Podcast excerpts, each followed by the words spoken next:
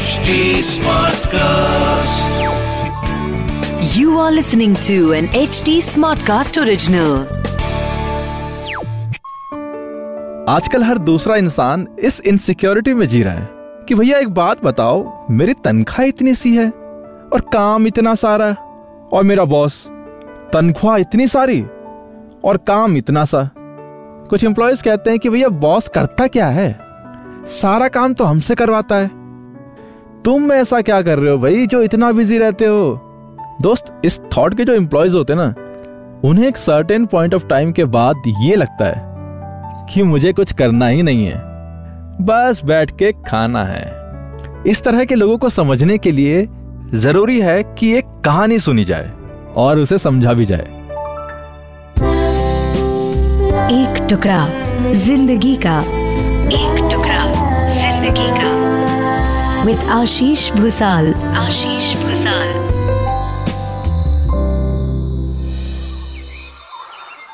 एक बार जंगल में झगड़ा हुआ।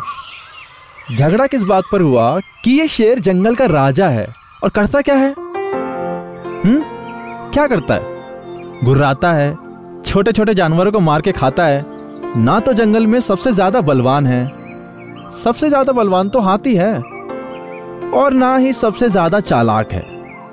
चालाक तो लोमड़ी है। तो आखिर यह जंगल का राजा है कैसे? ये जो सवाल उठा था, ये उठाया था एक बंदर ने। इससे पहले किसी की हिम्मत नहीं थी। कोई कहता ही नहीं था ये बात। बट बंदर ने हिम्मत की और ये आवाज़ उठाई।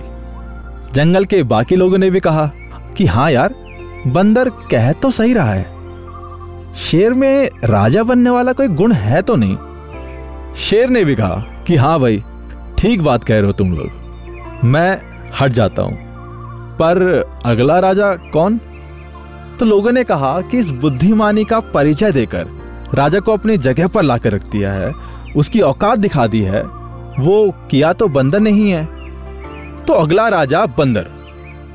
इंसान के सबसे करीब, इंसान जैसा बुद्धिमान। तो भाई, हमारा अगला राजा बंदर। अब बंदर के साथ एक दिक्कत हो गई। बंदर गया तो पूरे इंतुजियाज्म के साथ था।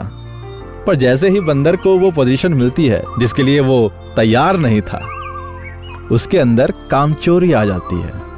एक बार क्या हुआ, एक बकरी बेचारी आई बंदर के पास, यानी राजा के पास।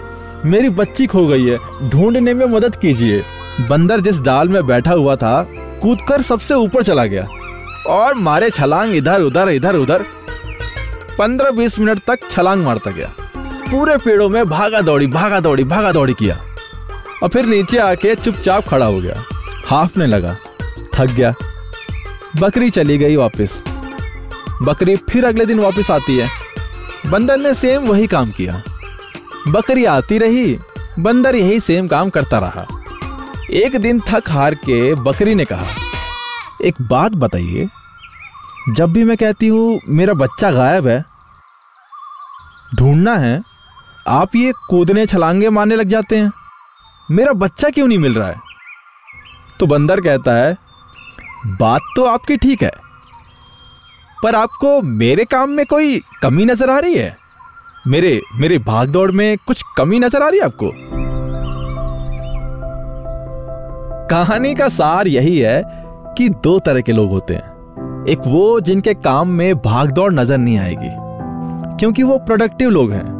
अपना काम प्रोडक्टिव तरीके से कर रहे होते हैं। और दूसरे वो जो पूरे दिन भी लगे हो, फिर भी रिज़ल्ट नहीं आता। अब यह आपको तय करना है कि आप कहीं उन लोगों में तो शामिल नहीं हैं, जो पूरे दिन सिर्फ़ काम करते दिखाई देते हैं। लोग बोलते हैं मेहनती हैं, पर रिज़ल्ट कुछ नहीं आता है। चलो ठीक है, अब मेरे जाने का वक्त हो गया है। अगर आपका कोई सवाल है तो आप मुझे इंस्टा पे मैसेज कर सकते हैं। मेरी आईडी है Ashupanti A S H U P N T I आइए अब सुनते हैं पतंजलि के आचार्य बालकृष्ण जी से, जो हमसे करेंगे आयुर्वेद, योग और बेसिक लाइफ लेसन से जुड़ी बातें। Over to Deepti thank you Ashish this segment is brought you by Patanjali तो आचार्य जी, मेरा आपसे आज का सवाल है ये कि अब पतंजलि वेलनेस सेंटर्स में जब रोगी आते हैं अपना इलाज करवाने तो उनके साथ उनके परिवार वाले भी आते होंगे। आचार्य जी, ये बताइए कि इन सेंटर्स में उनके रहन सहन खान पान की क्या व्यवस्था है? नहीं, यहाँ रहने की व्यवस्था हमारे पास चार हज़ार से ज़्यादा लोग रहते हैं और पेशेंट के साथ भी कोई आएगा तो डिटॉक्स तो उसको भी होना चाहिए। हम, जैसे हमने कहा कि रोगियों की चिकित्सा के साथ साथ में जो निरोग लोग हैं, वो रोगी ना हो, उसका उपाय यहाँ पर किया जाता है।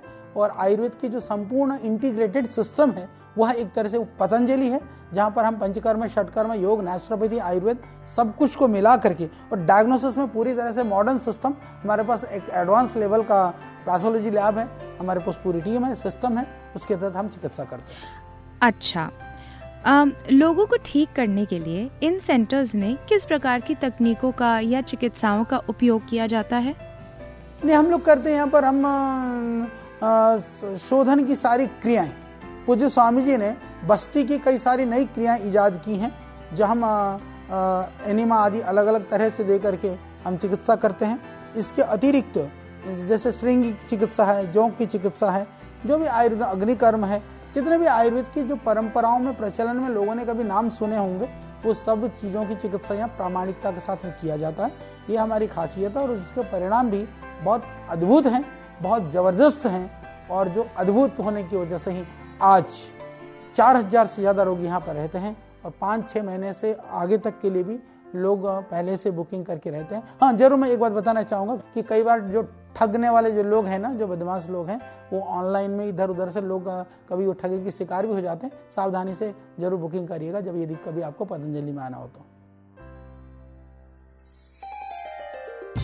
अगर आपको आचार्य बालकृष्ण से की गई ये बातचीत इंटरेस्टिंग लगी हो तो पतंजलि वेलनेस पॉडकास्ट को सुने ऑन एच टी चलो, मिलते हैं नेक्स्ट वीक अगर आपका कोई सवाल है तो आप मुझे इंस्टा पर मैसेज कर सकते हैं। मेरी इंस्टा आईडी है Ashupanti A S H U P N T I अगर आप कोई फीडबैक देना चाहते हैं तो आप एच टी को डीएम कर सकते हैं on Facebook Instagram Twitter link and YouTube पर and to listen to more podcast you can log on to H T smart cast dot com